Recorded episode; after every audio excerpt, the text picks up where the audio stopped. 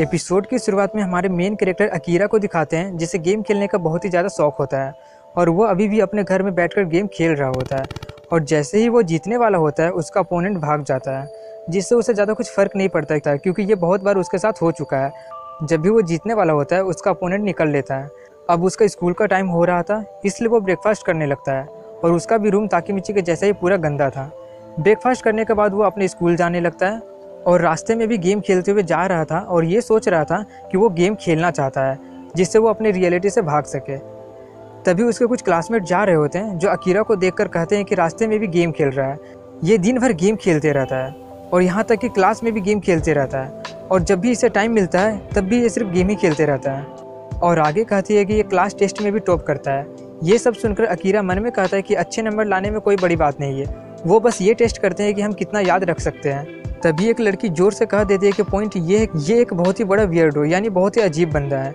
ये सुनकर उसके दोस्त कहती है, धीरे, नहीं तो वो सुन लेगा। लेकिन अकीरा वो सुन लेता है और खुद से कहता है, मैं उनकी बात से अग्री करता हूँ। और आगे वो खुद से कहता है कि लोग एग्ज़ाम को बैटल फ़ील्ड कहते हैं, लेकिन मेरे लिए तो ये बच्चों का खेल है।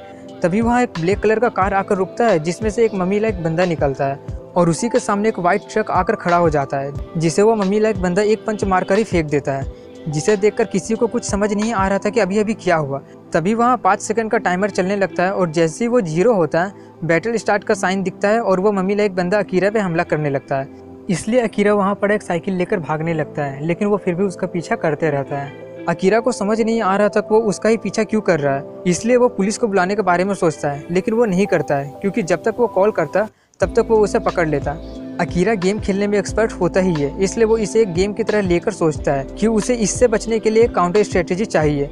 तभी वो एक अबेंडन बिल्डिंग को देखता है और उसी में जाकर छुप जाता है और सोचता है कि ये बिल्डिंग बहुत ही ज़्यादा पुराना है, इसलिए ये कभी भी कहीं से भी टूट सकता है। इसलिए वो अगर आएगा तो उसका वज़न से ही ये बिल्डिंग टूट जाएगा और वो वहीं पर गिर जाएगा। लेकिन वो जैसा सोचा था, वैसा बिल्कुल भी नहीं होता है। उसके वज़न से वो बिल्डिंग टूटता तो है, लेकिन उतना नहीं जितना अकीरा ने सोचा था। इसलिए अकीरा वहाँ से ऊपर चला जाता है और एक नया प्लान बनाता है। और इस बार वो बंदा अकीरा के प्लान में फंस भी जाता है, जिससे उसके ऊपर एक पानी का टंकी गिर जाता है। जिससे उसके माथे पे बहुत ज़ोर से चोट लगता है, खून भी निकलता है, लेकिन वो बेहोश भी नहीं हुआ होता है। और इससे पहले कि अकीरा कुछ समझे, वो अकीरा पे हमला कर देता है। लेकिन अकीरा पहले से ही रेडी होता है और जैसे ही वो उस पर जंप करता है, अकीरा उसके पेट में एक लोहे का रोड से छेद कर देता है, जिससे वो नीचे गिरकर मर जाता है। अब अकीरा खुश हो जाता है कि उसने उसे हरा दिया और खुद से कहता है कि सफिशियंट प्लानिंग और प्रिपरेशन से कोई भी गेम जीता जा सकता है। तभी वहाँ पर एक अनजान लड़की आकर अकीरा को कांग्रेट्स करते हुए कहती है कि मुझे लगा नहीं था कि तुम मेरे पेट को इतनी आसानी से हरा कर सर्वाइव कर लोगे। इससे पहले कि अकीरा कुछ समझ पाता कि ये कौन है और कहाँ से आई है, कब से मुझ पर नज़र रखी हुई है, कि उसी वक्त फिर से पाँच सेकंड का टाइमर स्टार्ट हो जाता है। और वो लड़की कहती है कि लेकिन तुम्हारी इतनी मेहनत करने का भी कोई फ़ायदा नहीं हुआ, क्योंकि ये फाइट जीता नहीं जा सकता है। ये सब बोलते बोलते पाँच सेकंड पूरा हो जाता है और बैटल स्टार्ट का साइन जैसे ही दिखता है, वो लड़की अकीरा पे हमला कर देती है, जिससे वो मरने लगता है। और मरने से पहले कहता है कि अगर ये जीता नहीं जा सकता है तो इसका मतलब ये अभी ख़त्म नहीं हुआ है। वो लड़की वहाँ से जाते हुए कहती है कि ये खेल तो अभी शुरू ही हुआ है। और अकीरा मरते मरते कहता है कि ठीक है, अगर ये ख़त्म नहीं हुआ है तो ठीक है, मैं अगली बार ज़रूर जीतूँगा। मैं गेम खेलना चाहता हूँ, गेम, ताकि मैं बोरिंग रियलिटी से भाग सकूँ, ताकि मैं बोरिंग रियलिटी से भाग सकूँ। और इसी के साथ अकीरा वहीं पर मर जाता है। अगले सीन में अकीरा को हॉस्पिटल में कुछ चीज़ें याद आती है और इसी के साथ वो होश में आ जाता है। और वो अपने आप को एक अनजान जगह के अनजान कमरे में पाता है, जहाँ उसी के जैसे बहुत सारे लोग थे। और उसी की तरह सबके हाथों में हथकड़ी लगी हुई थी। तभी अकीरा नोटिस करता है कि उसका हाथ जो नहीं था, वो वापस आ गया है। तभी वहाँ पर वही लड़की आती है और यहाँ पर हमें उसका नाम पता चलता है कि उसका नाम यो है। और वो सबको कॉन्ग्रेट्स करती है और बताती है कि वो सब लोग उनके एक प्रोजेक्ट के लिए, यानी एक एक्सपेरिमेंट के लिए चुने गए हैं। और उन्हें बताना शुरू करती है कि ये प्रोजेक्ट कैसे काम करता है। पहला कि वो सब लोग नेशनल रजिस्ट्री से रिमूव कर दिए गए हैं, यानी सोसाइटी की नज़रों में वो सब लोग मारे जा चुके हैं। जिसका सीधा मतलब है, ना ही तुम लोगों के पास कोई राइट है, यानी कोई हक है, और ना ही तुम लोगों के पास कोई आज़ादी है। अब तुम लोगों को सिर्फ़ हमारा ही ऑर्डर मारना पड़ेगा। और वो दूसरा रूल बताने ही वाली थी कि तभी एक बंदा कहता है ये सब जो तुम ड्रामा कर रही हो ना, उसे ख़त्म करो। मैं अब बहुत ज़्यादा पक चुका हूँ। इसलिए म्यू अपने हाथ को कैनन में बदल कर उसे सबके सामने ही मार देती है। जिससे सब लोग डर जाते हैं और वहाँ से भागने लगते हैं। लेकिन इसका भी कोई फ़ायदा नहीं होता है। अब मियो उन लोगों को दूसरा बात बताती है कि जैसा कि अभी तुमने देखा कि मेरे पास अपने हाथ को कैनन में बदलने का पावर है, हमने तुम सभी लोगों से तुम्हारा सब कुछ छीन लिया है, लेकिन बदले में तुम लोगों को ऐसी एबिलिटी दिया गया है। तो इसलिए तुम इसे ऐसे यूज़ करो, जिससे हम अपने प्रोग्राम जिससे हम चला रहे हैं, उसमें हमें सक्सेस मिल सके। लेकिन अगर कोई नहीं कर पाया तो उसका खेल वहीं पर ख़त्म कर दिया जाएगा। इसलिए इसे सीरियसली लो। अब वो उन्हें प्रोग्राम का रूल बताती है कि वो लोग जो हथकड़ी पहने हुए हैं, उसमें अगर रेड लाइट जल रहा है तो उनका मूवमेंट रिस्ट्रिक्ट रहेगा और उन्हें जो एबिलिटी दिया गया है, वो भी वो लोग यूज़ नहीं कर पाएँगे। लेकिन अगर रेड लाइट ग्रीन लाइट में बदल जाता है तो इसका मतलब वो हथकड़ी पाँच सेकंड में खुल जाएगा और वो लोग अपनी एबिलिटी का इस्तेमाल कर पाएँगे। और अगर कोई किसी को चोट पहुँचा देता है या जान से भी मार देता है तो उसे कोई सजा नहीं मिलेगी। उन्हें वो एबिलिटी दूसरे को चोट पहुँचाने के लिए ही दिया गया है। अब यही था रूल जो उन्हें बताने के बाद वो सबसे डाउट पूछती है।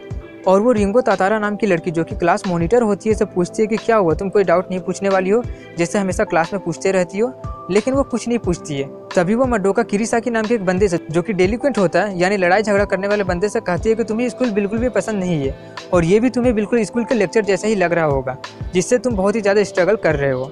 वो आगे कहती है कि मुझे सबके बारे में सब कुछ पता है, इसलिए शर्माओ मत, जो पूछना है तुम पूछ सकते हो। ये सुनकर एक बंदा पूछता है कि तुम लोग कौन हो? ये कौन सी जगह है? और ये सब क्यों कर रही हो तुम? जिससे मियो खुश हो जाती है कि चलो, किसी ने कुछ तो पूछा, लेकिन अनफॉर्चुनेटली मियो उनमें से किसी का भी जवाब नहीं दे सकती है। इसलिए वो बंदा जिसका नाम सीन कुमागिरी होता है, दूसरा सवाल पूछता है कि तुम्हारे पास इस तरह का पावर होने के बावजूद भी तुमने उस बंदे को मार क्यों दिया? तुम चाहती तो उसे डरा, धमकाकर चुप करवा सकती थी। इसका जवाब मियो देते हुए कहती है कि मैं तुम्हारे बारे में भी सब कुछ जानती हूँ। तुम एक बहुत ही अच्छे इंसान हो। लेकिन मैंने उसे मार दिया, क्योंकि मैं एक बुरी इंसान हूँ। तभी यूरी अमागा के नाम की लड़की पूछती है कि तुम लोगों ने हमें ही क्यों चुना? तुम्हारा हम लोगों को ही चुनने का क्राइटेरिया क्या है? जिसका जवाब मियो देते हुए कहती है कि कोई क्राइटेरिया नहीं था, उसने सबको लॉटरी सिस्टम से चुना है। तभी वहाँ एक यांग नाम की लड़की आती है जो कहती है कि अब टाइम हो गया है। और अभी से कुछ देर बाद उनका पहला battle programme one on one शुरू होगा। अब वो उन्हें उन सबको उनका कमरे में भेज देती है। अकीरा अपने रूम में जाता है, तब उसका हथकड़ी खुल जाता है।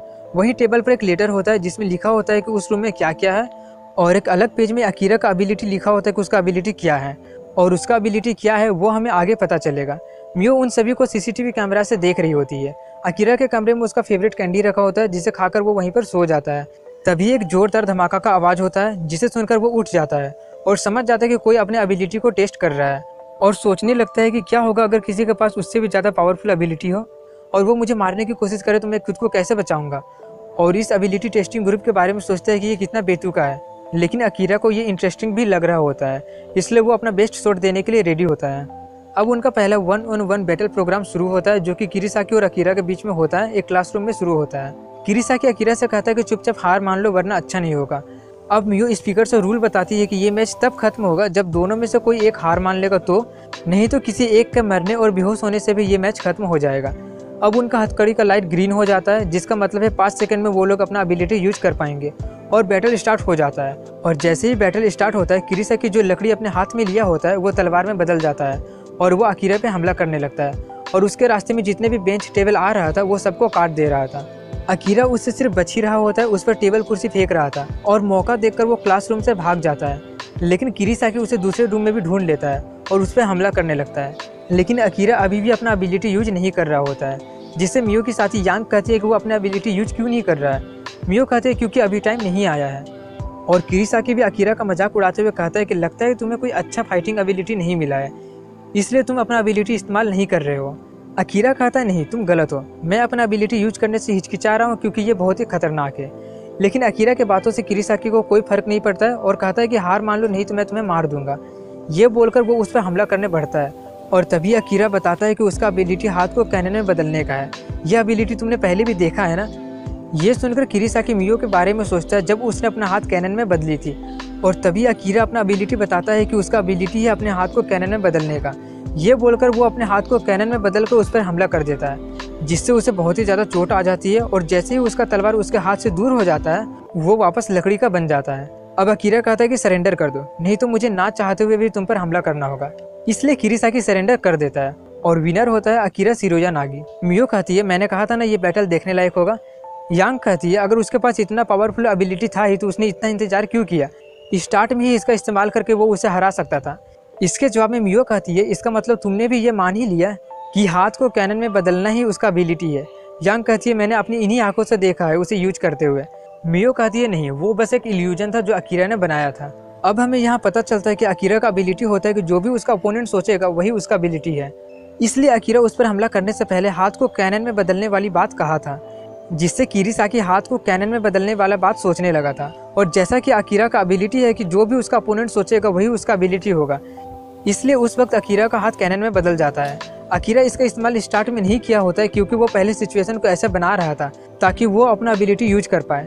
अब वो लोग अकीरा को लेकर जा रहे होते हैं, और अकीरा सोच रहा होता है कि मैंने इसे तो जीत लिया।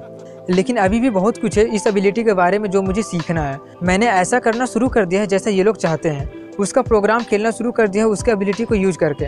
और इसके बाद मैं उस कैट वीमेन को, यानी मियो को रिग्रेट करने पर मजबूर कर दूँगा कि उसने मुझे ये एबिलिटी देकर बहुत ही बड़ी गलती कर दी है।